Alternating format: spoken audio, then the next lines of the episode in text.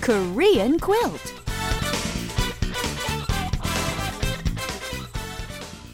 Hey, it's another wonderful day because it's time for Your guide to the Korean language and culture. and culture, don't forget the culture. Okay, Richard, do you know who the most famous Korean actor is? Uh, I have no idea. 저도 잘 모르겠어요. Bless you. Uh, what are you doing, Richard? Something just fell out of your mouth, Anna. I'm not sure what it was. It would look like an avalanche of syllables or something.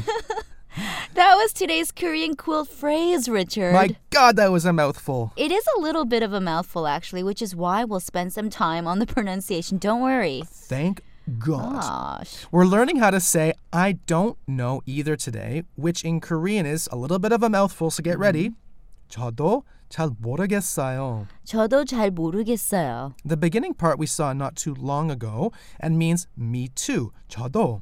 Mhm, And the last part, 잘 모르겠어요, means to not know something very well. Thus making the whole thing I don't know that very well too.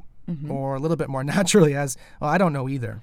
Uh, do you think we have time to run over the example one more time, Richard? I don't think we do. 저도 잘 모르겠어요. Oh, God, you always know how to incorporate today's lesson into my silly question. oh, come on, Anna. They're not that silly. They're they're endearing, really they are. Uh, anyway, that's it for now, everybody. Please be sure to join us for more exciting knowledge about the Korean language and culture on tomorrow's show. See you then everybody. Bye-bye. Bye.